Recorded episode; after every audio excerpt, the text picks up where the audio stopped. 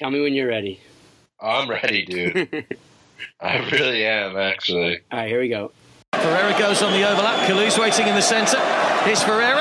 Full back to Yossi Benayoun. And Benayoun gets his opening Chelsea goal. This is the Milk, Honey, and Football podcast. Here are your hosts, Raphael Geller and Jesse Forstad.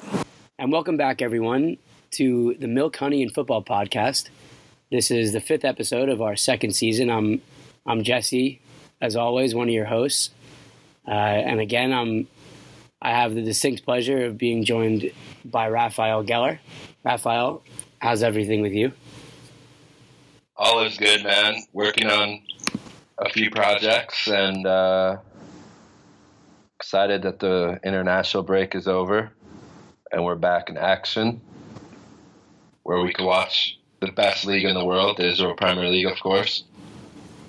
Yeah, especially for those fans of the Israel national team, everyone's probably a little a little happy to see that the the international break is over. Didn't go too well for us, obviously.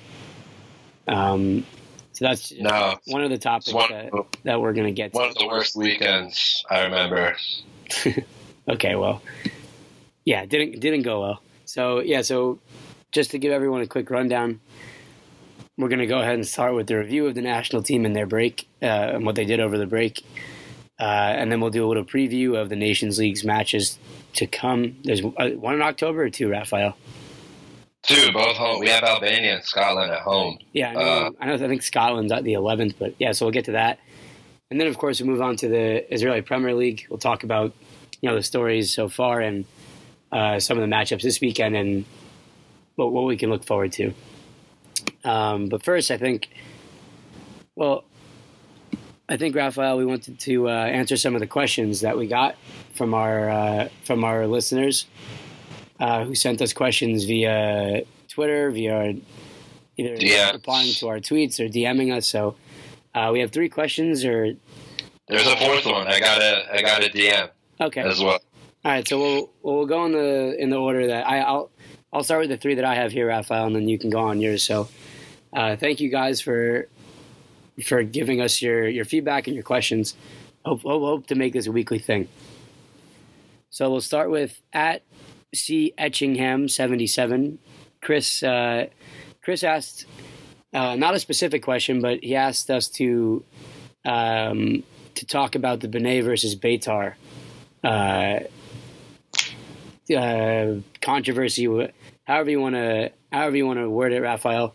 I'll let you explain to our viewers, to our listeners, I should say, exactly what Chris is referring to uh, when he asked us to talk a little bit about Bnei versus Beitar. But um, basically, it's going to have to do with the the change in uh, in the in the attendance rules, given the the animosity that there's been between the clubs, and now people are actually allowed to attend the matches. So, uh, Raphael, what do you have? What do you have for Chris on on that topic? So Bnei Sakhnin are the only um, Arab Israeli Arab club in the Premier League. Of course, there's a lot of uh, a lot of Arab teams in the lower tiers, especially this year in the second division. There's a few, um, and then in the third and fourth, there's there's a lot. But uh, Bnei Sakhnin are the only team uh, lo- located in a Israeli Arab city in Israel.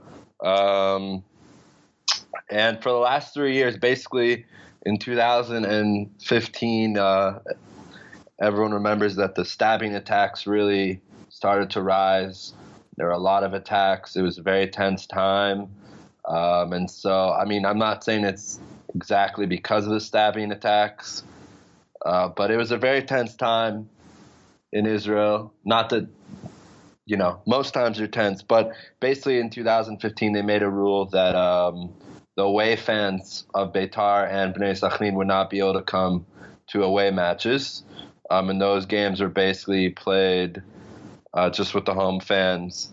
And uh, they let a little delegation of, you know, owners and VIPs come, but the fans were not allowed to come. A lot of people in the football world were against this because, you know, if it's football is all about the fans and the competition and having your away fans supporting you, um, and it's been known that a lot of away fans have gone to these matches in past years since it's such a big match. Uh, but you know, things got a little tense as well between the fans. Um, very different political ideologies and very, uh, you know, I don't want to use the word racist. Um, chants. Well, you can, but I would say they're on both sides. Um, you know, Beitar Jerusalem gets a lot of flack in the world, as they should. And I've written a lot about it, so no one can, can call me a crazy right wing person now in the podcast because I've condemned it over and over and over. But that said, uh, the things that some of the Sakhnin fans have chanted at the games, I don't know if I'd call them racist, but they're not helpful uh, to having uh, to having a you know good sported football match. So uh, things have calmed down, I guess you could say, in that sect. There's still a lot of terrorist attacks. Obviously, there was a a really a brutal one in the past week, but it's it's not as t- intense as it has been. And there's a new ownership change in Beitar, and uh, through the push of the Israel president Ruby Rivlin and other uh, people in the football world, they will um, they will be allowing the away fans to come. In short, they will be allowing the away fans to come. It's very exciting. Uh, the bottom line is we hope there's no violence between the fans. It stays good natured and, and good vibes and you know some the tifos are always interesting, especially on uh, well both sides are interesting to be honest. About 2,000 fans are coming from Sakhnin um, which is ironic since most of their home games so far this season, season they haven't even gone 2,000 fans. Uh, so it's a big game. It's on Monday night. We'll talk about the game, the actual game, more. But that's basically to answer Chris's question. They're both going to be the fans that are going to be allowed. It's a big deal. It was done in good faith from both clubs. Both clubs are happy about it. There's a big press conference with the president, Israel president, I mentioned and uh, it's good. It's good. I mean, it's never good to have a match where away fans can't come. And yes, so that answers Chris's question. Yep. So hope uh, hope that's what you're looking for, Chris. And again, thanks for the question. Um, question. Let me look at this uh, DM before we go to the next one. Okay. Yeah, you want to do that before? Yeah. So uh, Dave asks, uh, "Who do we think is going to win the league?" Um, Jesse, I'll let you answer that one first. Who do you think is going to win the league this year? um, I mean, after the the offseason moves and Raphael, we were just talking before the before we started recording, the the depth that Maccabi Tel Aviv has, and the way the preseason went. Not that it really went well for anyone, but I mean, Beersheba is not exactly. Um, they're not really in a, in a great run of form, and I think after the the players that Maccabi brought in from from within Israel, I, I they would be my pick. Mm-hmm. Yeah, I mean, I think look in the last week, Beersheba made a lot of moves, and we'll talk about that later in the Premier League section. But I think right now Maccabi are the favorites. Um, that said, I think the league this year is is at least as of right now is is relatively weak. I think there's a lot of very average teams, teams that usually have been stronger um, and have invested a little more money uh, are not gonna. Uh, you're gonna see a very big difference in the level of uh, competition, whether that's Hapoel Tel Aviv or uh, Bnei Yehuda or uh, even Hapoel Ra'anana, uh, who in the past, you know, have have put a little more money and brought in better foreign players. I think this is going to be a very uh, weak league this year, and I think the top six teams are going to be way better than seven through 14, which obviously is m- meant to be the case. I just mean the, le- the difference in the level will be very different. So I'm going to go with Maccabi right now just because the way that they're playing, they have veterans um, that have been on the team for a long time, whether it's, you know, Dor Micha and, and guys like that. And then they have um, and Sheran Yeini, of course, who, who came back from Vitesse a few years ago and they have the newer generation of players that have come back from loan, the Dan Glazers and uh, Dor Peretz, who hasn't come back from loan but is is young and is this is meant to be his breakout season. He was on loan at Hapoel Haifa a couple years ago, um, and they also brought in Mora Kandil, and there's a lot of really talented uh, young players on this team. Jonathan Cohen as well showed in the Toto Cup that he's very exciting prospect. So they have that, and um, they have uh, good foreigners, I'd say. Uh, the one thing I'm a bit concerned is they didn't replace Kjartansson. Uh, I guess they the press in the last press conferences, Ivic said that he um, didn't feel like he needed to bring someone in, or that he didn't find someone who was going to uh, help the team. So I'm a bit concerned about that because right now you're counting a lot on Shechter, and I think that could be dangerous. Um, but yeah, right now Maccabi are my favorites, but I, you got to see how Beersheva mesh with all of their new signings, and we'll of course discuss that in the section because it, it was a crazy last week of the window for them. Yeah, and for those of you who don't know, Kjartansson is now playing in Russia. I don't know. I guess that, that probably happened, uh, Raphael, not not uh, before our, our one of the, our last episodes, so we probably didn't actually talk about that. Uh, yeah, 2.5 million to Rostov. Uh, there are three other Icelandic international players on the team. Russia's probably one of the most underrated leagues in the world just because it's in Russia, but it's a relatively strong league. It's obviously not as good as the Big Five, but uh, it's it, you know it's on the level. Well, I don't know. It's hard to compare, but it's it's a good league. I mean, it, it's with with the way the money is there and, and some of the foreigners that have gone there, um, you could make a lot of arguments that it's better than the Dutch league. A lot of people would say, well, "What about Ajax?" But I think overall, you look at a lot of the teams in Russia and uh, how they've done in Europe the last few years, and the the different. I mean, you've had different. All the Moscow teams have won the league, and Zenit in the past has been really good. So it's it's a relatively strong league. Um, so wasn't where he wanted to go, but. Uh, it was it's obviously 100% a step up on our wonderful uh, little Premier League here in Israel. But yeah, let's move back to the next question. We need to pick up the pace because we want to be faster. So Jesse, hit me with the question. Right. Yeah, we'll make it a rapid fire. So it's Tzvi rapid M, fire. Yeah. Tzvi M, which is uh, his his handle is at Tzvi Love Sports. Uh, so he asked a few different questions. He asked who the early front runners are for Ligat Ha'Al, which I think we kind of just covered. Yeah, we covered that. Tzvi, Beersheva, Maccabi. And then he went on to ask, where where did the sudden drop in transfer quality come from, and are there any youth prospects in the Israeli national team pipeline that are getting pro minutes? So let's start with where the sudden drop in transfer quality come from. Um, it's a good question, actually. It's a great question. I think first question is the investment uh, has really gone down in transfer fees this year. Uh, there's lots of reasons for that. Um, obviously, Hapoel Beersheva made two massive transfer fees, but those are within Israel, so let's not count that for a minute. But really, nobody paid a transfer fee um, for a European player. Most of all the moves were free transfers, and when it's a free transfer, it's just not as good of a quality player. Most of the time, not always. Of course, there's always examples in the European market where there's players who um, are able to sign clubs on a free. But the the money, the investment has just gone down. Uh, I think a lot of the Israeli teams are frustrated with the way they've been doing in Europe and. Uh, Maccabi Haifa, for example, for all the money they spent over the last few years, it hasn't led them anywhere. So this year they, they carefully selected uh, players on free transfers or loans. Uh, Maccabi Tel Aviv, I think, are a different story because they're under financial fair play. Um, but Hapoel Tel Aviv don't have the money to uh, transfer fees. But yeah, I mean, I would agree. I think the level of foreigners this year in Israel is not as good as it's been even a few years ago. Um, and a lot of it is due to not wanting to pay that transfer fee. And also the salaries are, are lower uh, than they've been uh, in the last few years. You know, the now that Kjartansson is gone, he was the highest paid player.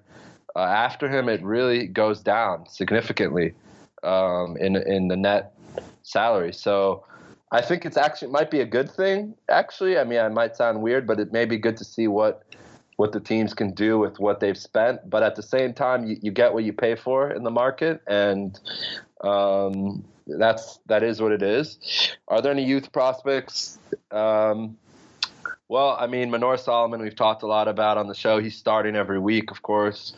He's not even just starting, but he's a centerpiece of that team. He's been injured, um, so he didn't play last week, and he got injured in the national team, and he didn't play, and he's probably not playing tonight. Um, but uh, what can I say besides that? Um, I mean, if you want to count Habashi, who played with the national team, he, he's going to be getting a lot of minutes at Maccabi Haifa this year. Um, Dor Peretz, that we've talked a lot about on the show, who um, is 23, and I think this needs to be a big year for him. Dan Glazer is getting a lot of minutes at Maccabi Tel Aviv. He was excellent at Maccabi Netanya, one of the best midfielders in the Premier League last year. Uh, Maxim Plashenko on Hapoel Haifa needs to pick it up. We've talked, Jesse and I have talked about it a lot. On a, it feels like every week we talk about that. It's a big chance for him this year to have kind of a breakout season at Hapoel Haifa. They need him after a lot of the losses they've had in in um, in the more attacking options, Eden Ben and Alon Turgeman. Not that Maxim is a striker, but he needs to get more goals because he's more of an attacking midfielder. Um, Oren on Beersheva, who tore his ACL, is a very, very exciting prospect. I think one of the most exciting ones, but he's injured. Um, Mor Kandil is a right back, but we have Eli Dasa, so I don't really, and, and you know, I think Jesse and I would both agree Dasa as a 25 year old is going to be the national team right back for at least the next five years, if not more. Uh, Omer Atzili, hard to believe, is only 25, which seems kind of nuts with all the stuff he's gone through in his career. Um, yeah, that I don't know. There's there's some interesting players uh, on the U21 team who I could maybe point out, but um, uh, I don't know. Obviously, Awad, uh, Muhammad Awad on Maccabi Haifa is be, really being given the the keys this year. Uh, Maccabi Haifa, they really believe in him. The you know Mo Alech, the technical director, has even gone on local radio and told them like we're we're aiming um, to be in the top six, which is something that no one would ever have said in the past at Maccabi Haifa. You always have to. Um, you know, you always have to aim high, meaning the top three. And he kind of surprised people when he said that. But Awad's going to get the keys this year no matter what. He's going to play almost every game. Um, I like him a lot, actually. I think he's a really, really talented player. Some have compared him um, to Dabur, not in their style of play, but just because they're, you know, not to, they're both Arab um, and they're both very exciting prospects. They both came up through uh, good programs. Obviously, Dabur was at Maccabi Tel Aviv, and before that, Nazareth, where Awad has just been at Maccabi Haifa in his youth, and now is in the senior team. But um, yeah, I mean, there's some other guys. I mean, Zanati also Maccabi Haifa, but uh, Moti Brashatsky on Maccabi Netanya just went loan. Jonathan Cohen, who I mentioned, um, who's on who's now at um, uh, Maccabi Tel Aviv, and uh, you know, I, I and he's going to get some minutes. So um, Aviv Avraham and Maccabi Netanya. But out of all these guys, it's hard to say which one is the, the most exciting. I would probably say Dan Glazer, Manor Solomon, Awad are the most exciting on the U21 team and senior team. And uh, one guy to keep an eye on to close the segment is uh, Ronnie Rosenthal's kid, Tom Rosenthal, who just is uh, been a Bel- Belgian youth international. Obviously, for those who don't know, Ronnie Rosenthal is one of the most famous Israeli players. Went to Liverpool in between Avi Cohen and Yossi Benayoun because um, we've had three players at Liverpool. Um, and was great there. And it's his son, and never really lived in Israel. Was born and raised in England, uh, and then was in uh, Holland for many years because uh, they live in, uh, sorry, not Holland, in Belgium. Um, so that's exciting. He he got his first call up, I think, uh, recently um, against Germany. So that's yeah, that's a list of players. There could be some younger ones that are in the U19, U17, but I don't see them getting a call up anytime soon. All right, Zvi. So thanks again for that question. Um, and then our to round out the the mailbag segment, we have a question from Ash Obel, uh, who's just at Ash underscore Obel. Uh, he asked, What's happening at Beitar? Uh, will they recover this season or are they headed for a relegation battle? What do you think, Raphael? Well, uh, three games, nine points, one one point out of nine. Um, not looking good, not great. You know, not the best um, football, but it's a new team. Uh, we talked about this in the past. Um, they have a tough game against Sakhnin, which is always a very, very difficult game because of the expectations of the fans and how much it means to the fans. Um, look, they uh, obviously had a crazy offseason with the whole Tabib drama, the former owner. They brought in Buzaglo, who's going to be ready, uh, most people are saying, by not this international break, but maybe the one in November. Um, and if he's healthy, then you never know. I mean, he's he has the potential to be the best player in the league, but it, it's just hard to see that after all of his knee injuries. Um, but at his peak at Beersheva, I mean, he was extraordinary. He's maybe the best player in the league, or one of the best players in the league. I don't know what to expect him after two serious knee surgeries um, in the last couple of years. It's it's very difficult to see what he's going to do. Um, Conte, who's been injured, is is uh, coming back. I believe is back in Israel. He should be back the next couple months. Uh, Sylvester, the striker, the Slovakian, was much. Uh, guess you could, had the extra edge last year. This year, it seems like he's not off to as good of a start. Um, but lots of changes. Uh, Alfonso Taira, who came from Kiryat was probably the best foreign DM in the league last year. Um, he hasn't really settled in. There's been lots of movement um, in the last couple days. Dudu Goresh came in from Beersheva, of course, and he's a new goalkeeper. Um, in addition, Samuel Simon, who just joined uh, Beersheva from Hapoel Haifa in June, has come over and taken over the left back position, which they desperately needed because, with all due respect, uh, to the younger guys there. They were not ready to play at this level. Um, Eran Levy is a, a huge part of the team. Dan Einbinder, of course, that was maybe their biggest move. He's very, very close with the fans of Beitar. They really like him. They're a lot of them were upset when he left to um, Beersheva. They said it was all for money and blah blah blah. But I think now that some time has passed, it's been a week since he came back, or five, six days. I think they're happy he's back. He's a great addition back. The same time, Erik Sabo went to Beersheva, so it's kind of a flip. Um, it's hard to tell. The bottom line, my answer to you, Ash, is that there's lots of changes, and in football, that takes time. It's not like other sports. Uh, football is a team game. You need time. You know, I just mentioned eight different moves that have happened. Um, Anthony Varane, uh, who was a big hit last year, is is not gone into it as well. Uh, Tal Ben Chaim's been a little injured. Um, it's hard to tell. I, I, think they made a huge mistake by not uh, bringing in more foreign players. Uh, um, that said, Jorginho, they decided to keep at the last minute, and he'll be uh, back when he's injured, or he'll be back after he's he's recovered from his injury.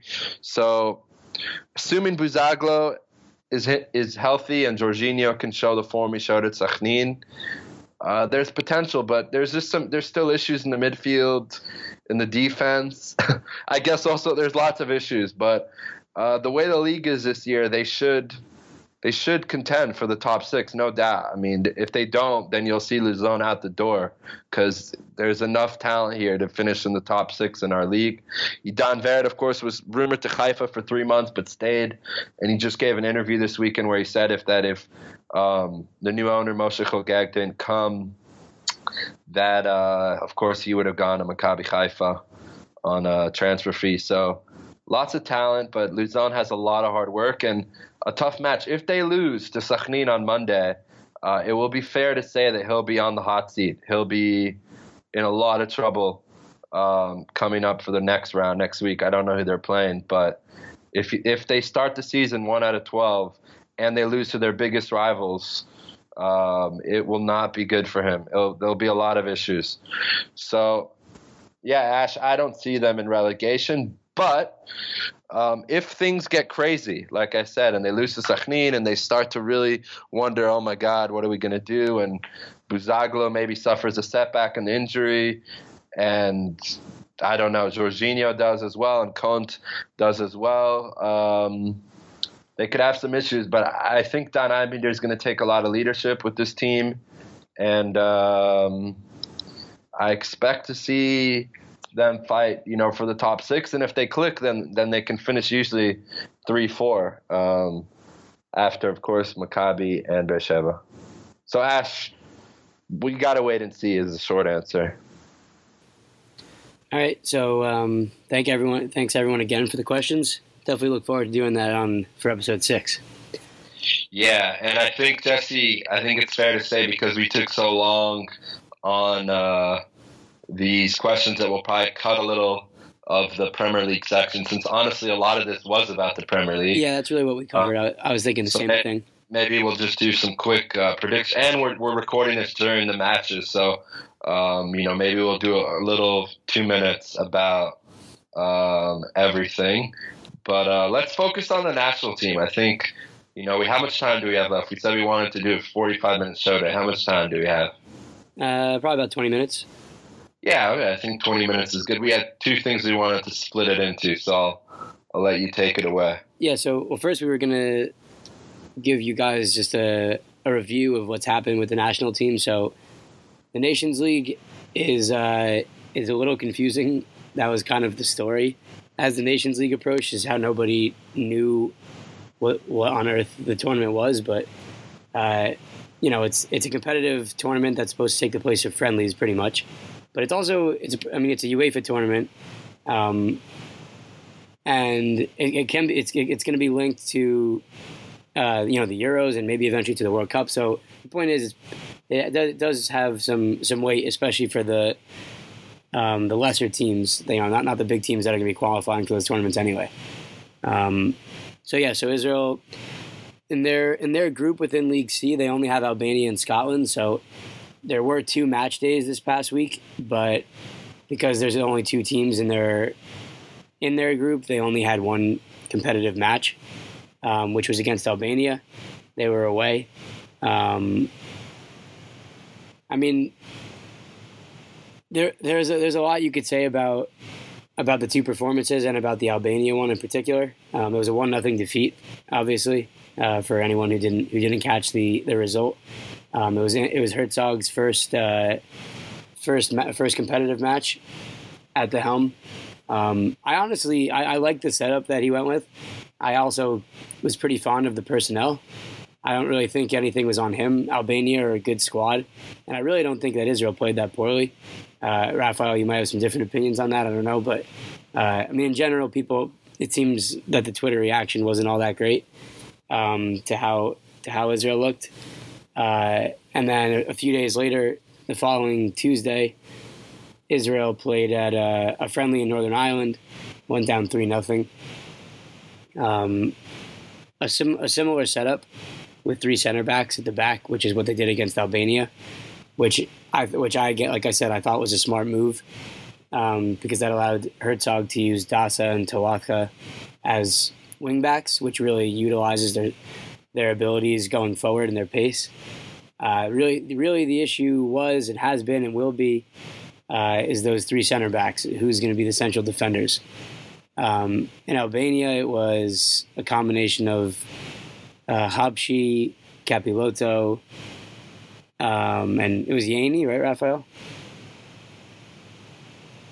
Yeah, I was sorry. I just had it on, on mute because I don't want to hear people. No. People to hear me breathing. But um, yeah, it was Yanni. Um, and he it was ironic. I mean, there were lots of injuries. Shir Tzedek was injured, and there was one more injury. And Yanni wasn't even supposed to be with the team, um, which was kind of the crazy part about it. He got called up at the last minute, and then at the last minute, he also uh, got the call up to um, to uh, be in the starting back three, back five, but be a center back in the three. Um, and you know, he. Uh, yeah, well, I'll let you continue before I give my thoughts. Yeah, so I, I, I like that setup where it gives those those wingbacks to go up and down. I think Tawatha and Dasa are two of you know are two solid players, even though Tawatha hasn't really been playing all that much in, in the Bundesliga. Still a really talented player. Um, uh, yeah, so I mean, the really some of the and again Eran Zahavi started the match, which was obviously a, a pretty big story, and I I think he played pretty well, but he he had to come off uh, due to an injury. I think a few minutes after, really just I think in the 48th minute, something like that. Um, but and yeah, and he was replaced by Hemed, so Dabur started with Zahavi. Um, guess, so I said, like I said, I think Zahavi did a good job. I think him and Dabur kind of complement each other well. Um, Dabur is obviously a very talented player and caused some problems for Albania, and they, they there are multiple times where they linked up well, uh, and they linked up well with the midfielders. Where Israel, I mean, conservatively, I don't, I don't think it's unfair to say that Israel should have scored three goals. Capiloto had a. Uh, uh, it was a low cross from Dabur, where he, he did one of those uh, ridiculous. I don't even know how to how to describe it. Where he's in traffic and he somehow manages to beat three defenders and put in a low cross right to Capiloto, who is just unmarked, probably three yards in front of the Albanian keeper, and more and completely scuffed it really. So that should have been one goal. Kayal was was put in on a beautiful through ball, I think by Zahavi, on a give and go, and he completely fumbled it, completely bundled that one as well. Um, and then Zahavi literally had the keeper beat when he stole a, a backwards pass from Albania's left back and completely bottled that chance as well. Uh, so I thought the performance was actually not nearly as bad as a lot of people thought. Um, it, like I said, that, I mean, those are three goals that Israel worked worked towards. They weren't really handed to them. Maybe the Zahavi opportunity was lucky, but again, they were pressing high, and Zahavi read the play well. So I really don't think that the performance was that bad.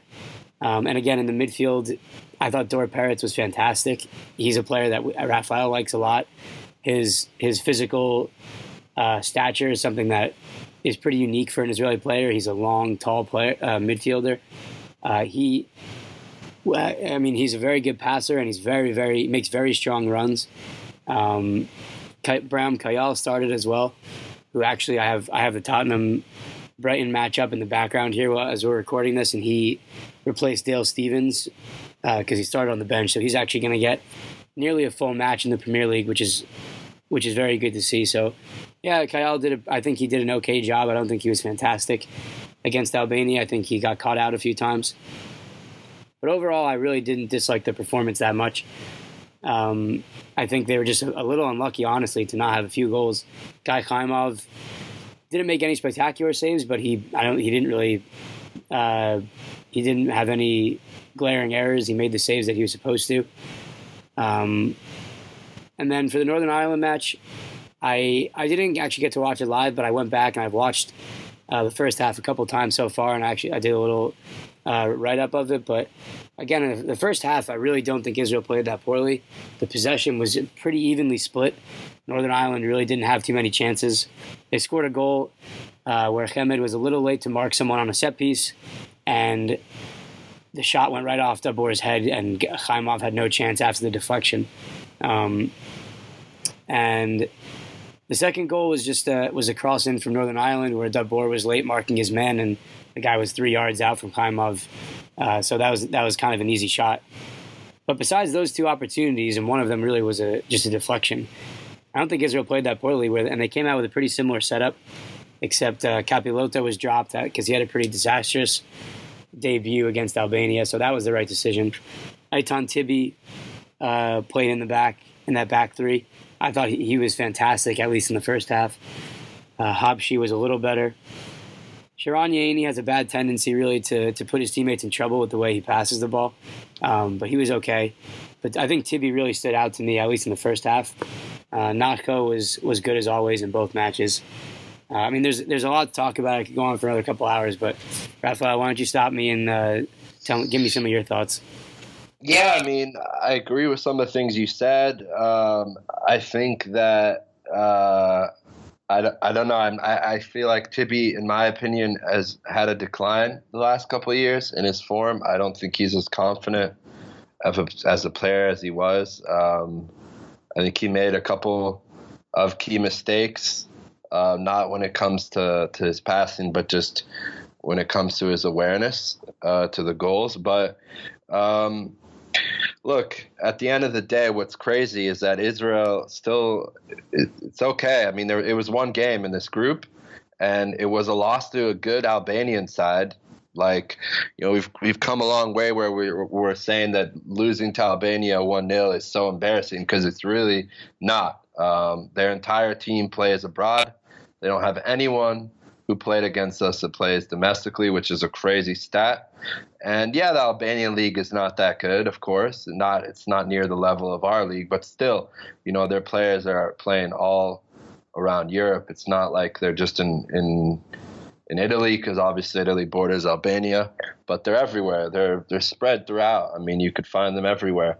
Um, and obviously, what's even crazier is if you look at the list of players that didn't get called up to those games, um, there's a lot of them. So there's a lot of very talented Albanian players. It's I don't know. You could argue maybe it's their golden generation as well. A lot of people talk about Belgium's golden generation, but I think this is a very exciting time in, in Albanian football. The only thing that was disappointing is if you look at the form of Albania, they came in really not playing well. They got destroyed um, in, in the last uh, few friendlies they played in. And the one that caught a lot of people's eyes, at least my eyes, was that they lost 3 0 to Kosovo, which, again, Kosovo, very talented players. And that, that match against Albania has a lot of politics into it, which I won't get into. But and yes, the Kosovo players are playing also all around Europe, um, and obviously none of them are playing in the local Kosovo Premier League, which does exist. Um, but just they came into the match in bad form. There was a lot of talk that their uh, Italian manager um, Panucci was a very very good player. Uh, with the Italian national team was going to get sacked if they didn't win. I, I just, yeah, I mean, you look at if Israel scored some of those chances, um, the Kayal chance, the Zahavi chance, um, things would be different. Maybe would have come home with three wins, three points, and um, yeah, I think the Northern Ireland game. I honestly feel. I, I, mean, from watching it again before last night a little bit, the highlights. I didn't watch the game. I know you did, um, but I, I just felt like the players weren't that focused. I think they've treated it kind of like it was a friendly. I, again, I don't know if that was the case because I'm not the players, but they just lost their focus in the second half. I, I like you said, I don't think they played that bad in the first half. Um, in terms of the results, you know, Israeli football is the worst it's been in in decades. Um, football, sports are about results. You know, you can't point and go, well, what if Kayal scored that goal? Obviously i'm not saying that you're doing that or did that in your when you were talking but the bottom line is we've lost I, I don't have the stats in front of me but i think it's 10 out of 11 matches one of them being a narrow victory against liechtenstein 1-0 tying moldova at home um, really, you know, the thing is, it's not even like teams are, are dominating us. We're just not focused. And football is about focus. You you give up, you know, that one second where you look to the side um, or you, you make uh, the wrong header, or you, you just don't focus and, and you lose. And it's the same on the other side of the full, of the pitch as an offensive player, not you know Kayal not shooting that to the left uh, side or the right side. He he basically shot it right at the goalie. I mean, let's let's be honest. So there's lots of issues. Um, that being said, you know we have two. I, I can't remember the last time we had two such big home matches against two good teams in a row. I think it was in the Euro qualification um, that we had two home games. Maybe even not then in the in in the in uh, the home games. And what's interesting about uh, the Scotland game um, is that it's in Haifa, which means one, it'll be sold out. I think, I hope, I hope because Scotland's a somewhat attractive team. It's not England, but there'll be a good amount of Scottish people here. I'd say at least a thousand, if not more, um, in that range, plus minus and there's some attractive players on the team. I would hope that people get behind because you look at it, it's the beginning of the campaign. As you mentioned, there's only um, Scotland and Israel have only played one game. Albania played both. They didn't have any friendlies. You know, if, if you if you beat Scotland, which again, you could beat Scotland, you could lose to Scotland. These are games that we can win or lose if you beat Scotland, then that game at Turner Stadium, Toto Turner, the following whatever it is Tuesday, suddenly becomes really an exciting game. The Beersheba fans are really hungry to have a national team game in Turner. I think this was a great decision by the IFA, and I rarely praise the IFA on Twitter or on any of our podcasts. I think it was a brilliant decision to have this game in, in Beersheba. And if Israel wins in Scotland, a point's not enough. If Israel beats Scotland in Haifa, that game really has huge significance because You have a really compact stadium. There's no reason why that game won't be sold out if they don't beat Scotland. And even if they don't beat Scotland, I think just the fans of Beersheba are very hungry uh, to have a home game uh, that matters. You know, I think they had a friendly game a few years ago, or two years ago, or last year. I don't remember. Um, but this is a competitive game. It's a good team. Albania is not a sexy national team, and they don't have superstars, but they have good players in a lot of good leagues. And it's not a huge stadium. It's half the size of Sami Ofer, basically. So you should be able to sell it out no problem. Um, and it's a big it's big i mean we can win these games you know we can everyone's like oh everyone's being negative and things are really bad and you know i agree things are really really really bad right now but if our players are in good form there's no injuries we might have i don't think we're going to have almog cohen back i think he's going to be healthy for the next round in November, which honestly could is just could be even more significant since it's um, uh, Israel against Scotland in Hampden Park, which is a huge, you know, one of the meccas of world football, and I really mean that when I say it. Um, so there's a lot to play for. You know, if if we lose against Scotland, okay, I it's it's over. No, it's over. Basically, it's not. We're not even in trouble. It's over for this for this round. I mean, for this competition. But if we win in Scotland, it's everything. If I keep saying in Scotland, I mean versus Scotland, um, and we can beat Scotland. I mean, they have a very good team. We know they have a very good team. They have a lot of players in the Premier League and the Championship, um, in Celtic that we're familiar to seeing. Um, more players are getting called up, obviously, from Rangers now that they become more stable and they're we saw this week, this past week, they were very competitive in Europa League against a strong La Liga side. Um, and I agree with you. I mean, yeah, I mean, it kind of sounded like it kind of sounded like maybe what you were saying was uh, the opposite, and, and that you were disagreeing with me when you were saying uh, we should they should have scored those chances, this or that. But that's I. It wasn't me making, you know, I wasn't saying, well, if we had just scored, we would have won. Those are the reasons, like that those are negative things that you miss easy chances. Like that's the difference right. between winning and losing. And I don't think that that's something that coach can teach. I, no. I think that that really is what who you are as a player and and the culture of Israeli football, and that's something that is a big problem. And you know, it goes back to the history of Israeli football, whether it's the Portugal game, the three to one, or the Austria game that we needed to win, and then of course our current coach uh, is the one who scores the goal in the 93rd minute to take us out of the playoffs in 2001, um, which again is really funny that 17 years later he's our coach, but that's life. Um, it's just focusing. It's it's finishing that goal. I mean, it's it's it's not giving up that stupid goal in Bosnia when you you know Tal Ben Chaim. I was in Bosnia covering that game for two different media outlets, and Tal Ben Chaim scored that goal. I think it was in the 35th minute, something like that. And then we give up two quick goals, and um, and it's over. Uh, when Ben Chaim scored that goal in Bosnia, in one of the most intense environments you could have in world football. Um, and you're up one 0 it's it's insane. You feel amazing, and then you something happens, and it, you it's just focus. a story. You lose focus. That's a huge part of us. We have talented players. Look, a huge part of the, our national team is that we don't have enough players abroad, and that's something that we can talk about in another podcast because you could talk about that for hours, and that goes into a lot deeper issues. But there are talented players. I mean, when you look at the midfield, it's a, it's a good, exciting midfield. There's there's some good players, whether it's the veterans with Natcho and. Um, uh, you know the irony is that Natcho with with with what we have now, Natcho is kind of the most veteran than the rest of the guys, um, whether it's Dor Peretz, Dor Micha, Dan Glazer. Um, Plashenko didn't really do that much, didn't even feature, but those guys I just mentioned are pretty exciting. Um, obviously, Atzili, I think will get called up. I think he just didn't because of timing, and um, he, you know, I, I, think he has to get called up.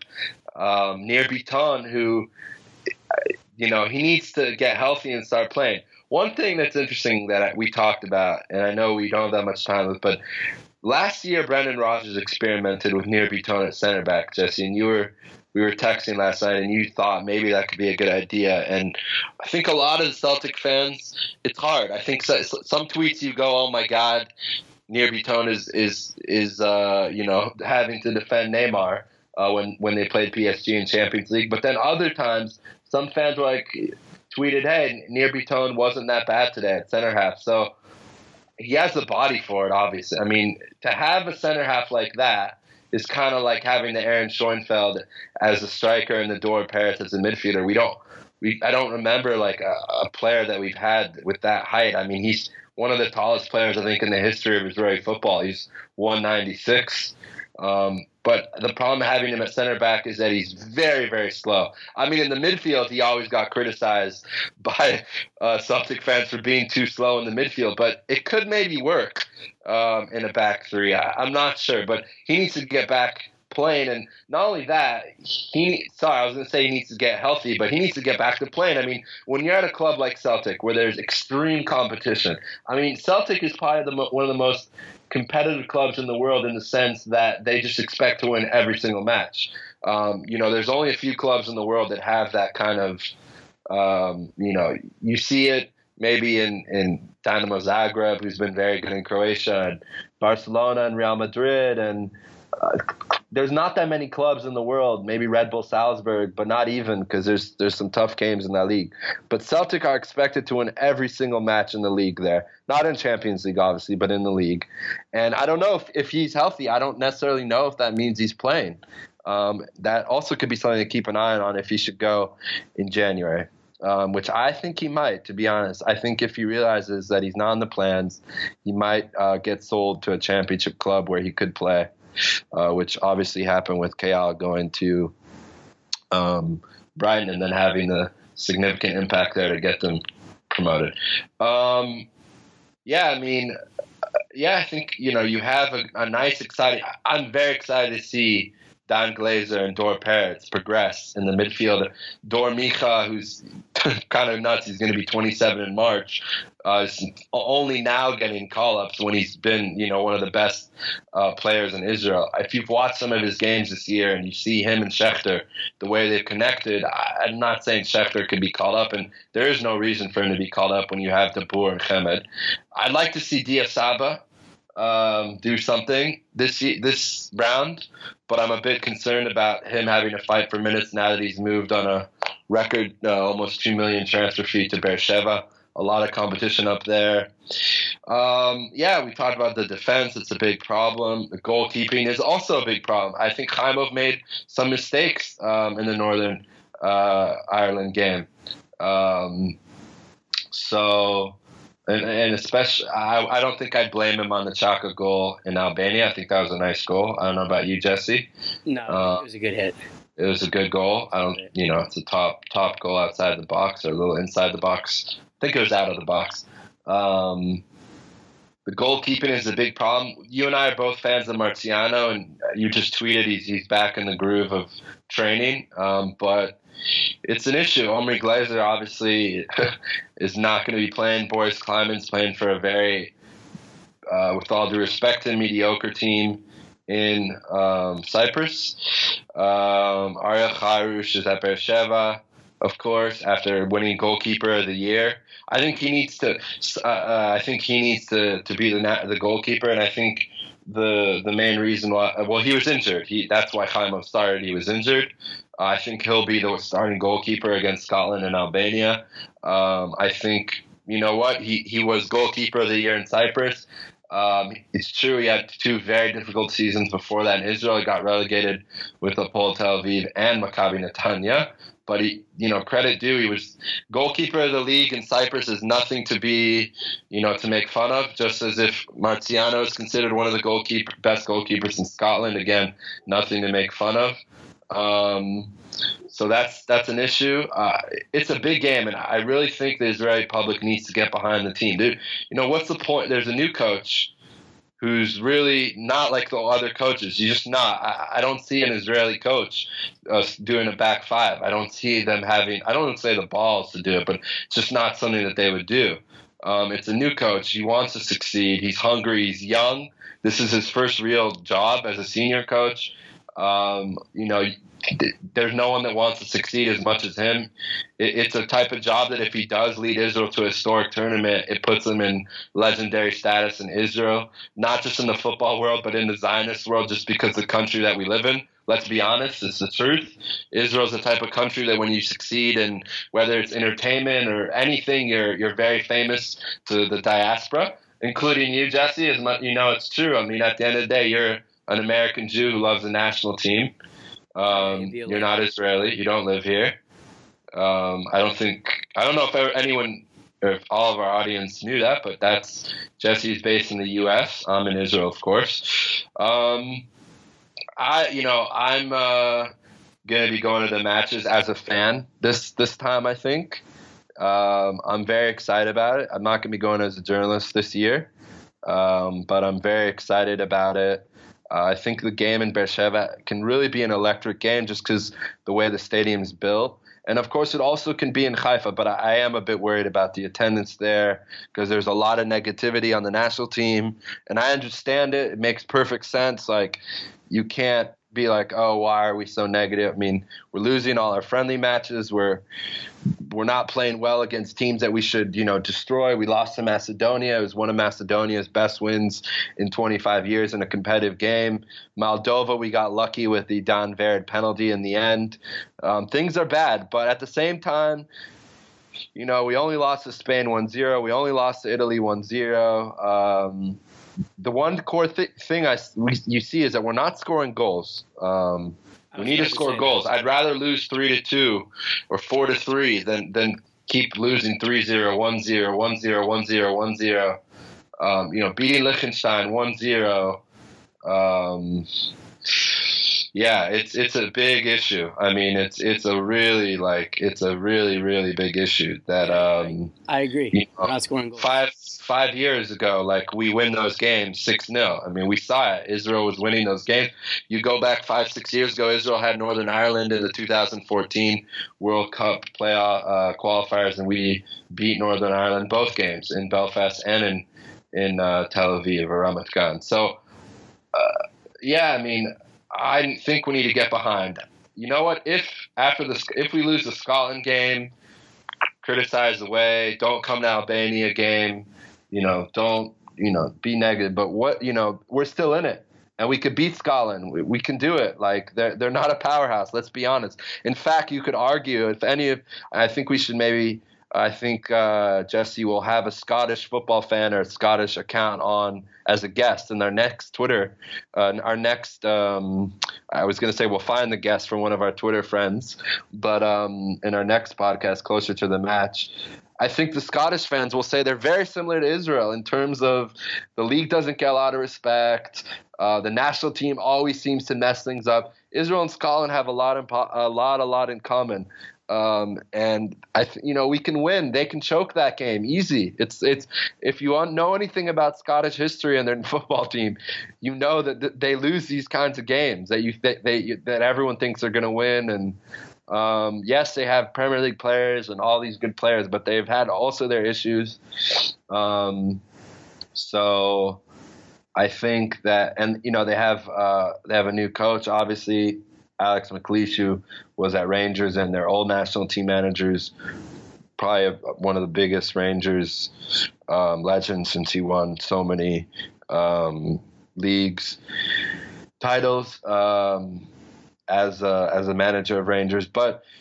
There's lots to be excited about in terms of you know it's pretty just exciting to have two big matches in Israel in October. You know the the national team went uh, break is usually really boring. There's always really boring friendlies. It's always like, oh man, I have to watch England against Spain when, which is sexy on paper, but you know that both player teams are just worried about not getting injured, and it's very insignificant. We have a really significant uh, uh, international break coming up, and I don't think most of our audience is in Israel, but what I would say is that everyone around the world who listens, which we've seen from our stats, is literally everywhere in the world, um, really should support the the team against Scotland because my thing is why not? We can win.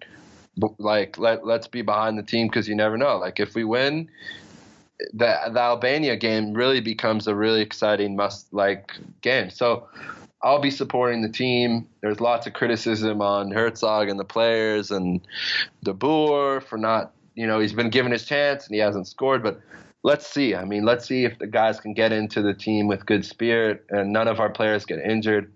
I really wish Almog Cohen was fit. In fact, they just sacked their manager as well. Uh, they've really struggled with Haddam this year. They're in 12th place. They also sacked their manager last year at a similar time, a little later in the season. Um, I actually it'd be interesting to know if he if he maybe could be fit. I, from what I understood, Jesse he wasn't going to be fit till after the break, but you know, in today's modern science, things can change, and it'd be great to have him for those games, but I don't think he will be there. Bibras Natcho, to remind people, went into these games without barely playing any minutes for Olympiacos since he signed so late in the window and needed some time to get fit. He just scored a game winner the other night.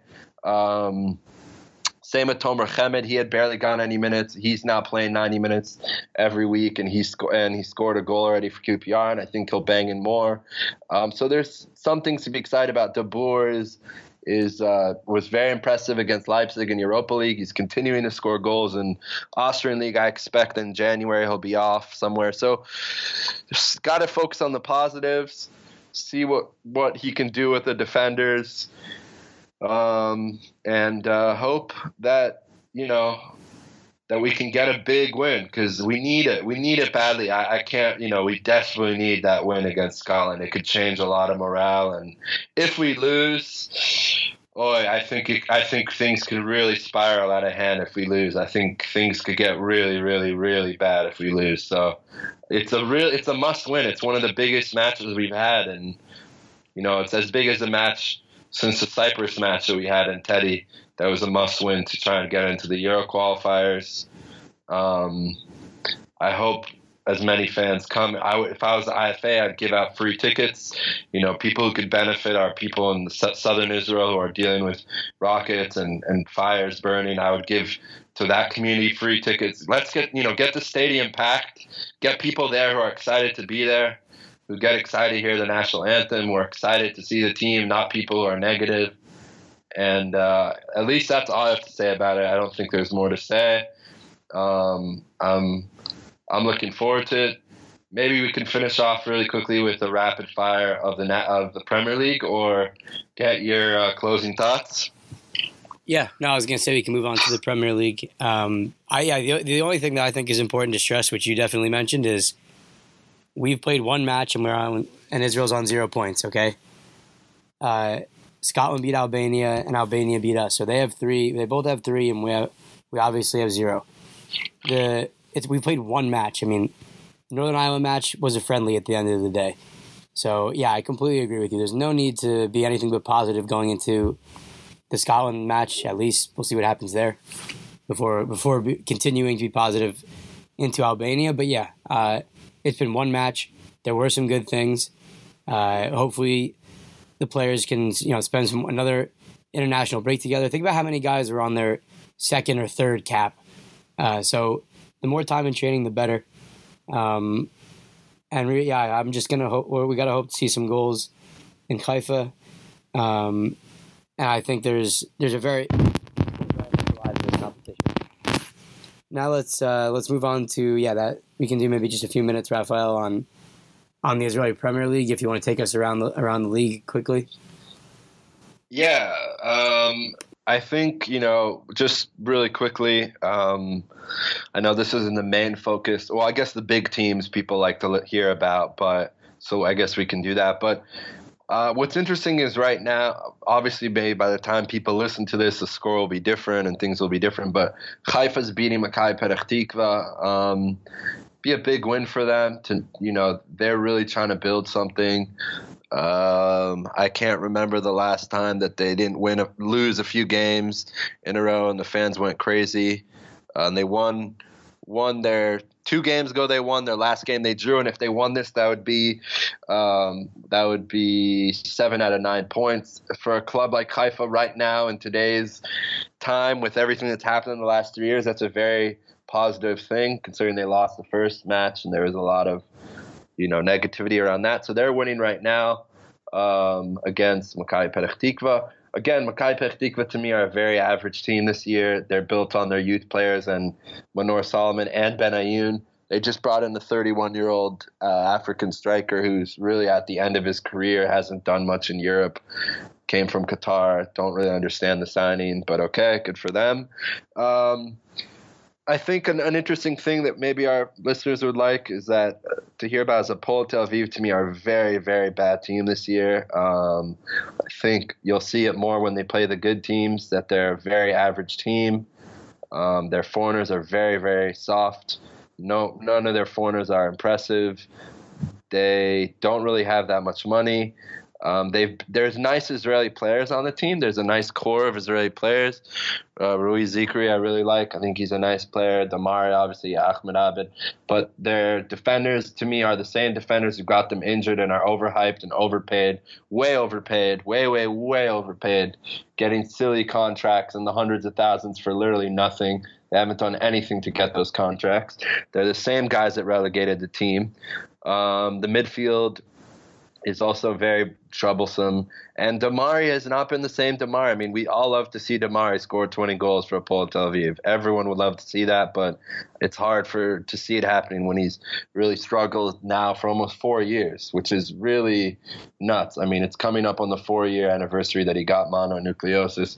It was in late November, early December. I remember it really well.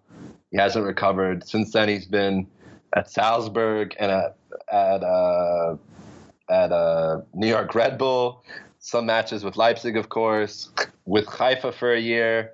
So uh, yeah, I think that's a big thing to keep an eye on. Maccabi Netanya, Maccabi Tel Aviv are playing Netanya. Important to note, Eran Levy's gone to Beitar Dia Saba, moving for two million to Beersheva. Huge loss there. They've brought in a lot of new players in the transfer window. Um, don't know. Don't a couple. Guy Melamed's a very interesting player. Uh, very young talented striker who I think if he scores goals will definitely get a call up to the national team. He's an exciting player. Uh, was at Maccabi Petach Tikva before Beersheva bought him. Um, and had a good season there two years ago. I think he had 12 goals in the Premier League, which for an Israeli at a young age is, is pretty solid. Um, again, Sakhnin Beitar on Monday. Lots of politics there, but besides the politics, Beitar in desperate need of a win. They start off one out of nine. Um, it's at home. A lot of Beitar fans have bought tickets for it. As I mentioned, 1,500, 2,000 Sakhnin fans. Um, Ra'anana and Ashdod played earlier today, one to one. You know, I don't want to bore our audience. There's really not that exciting players on those teams. I mean, there's some some good Israelis, some interesting ones, but nothing uh, too exciting. Um, as well, uh, just opening the other fixtures that are on Monday. Obviously, tomorrow is Sukkot, so there's no uh, fixtures tomorrow night. There will only be ones Monday night after uh, the holiday is over.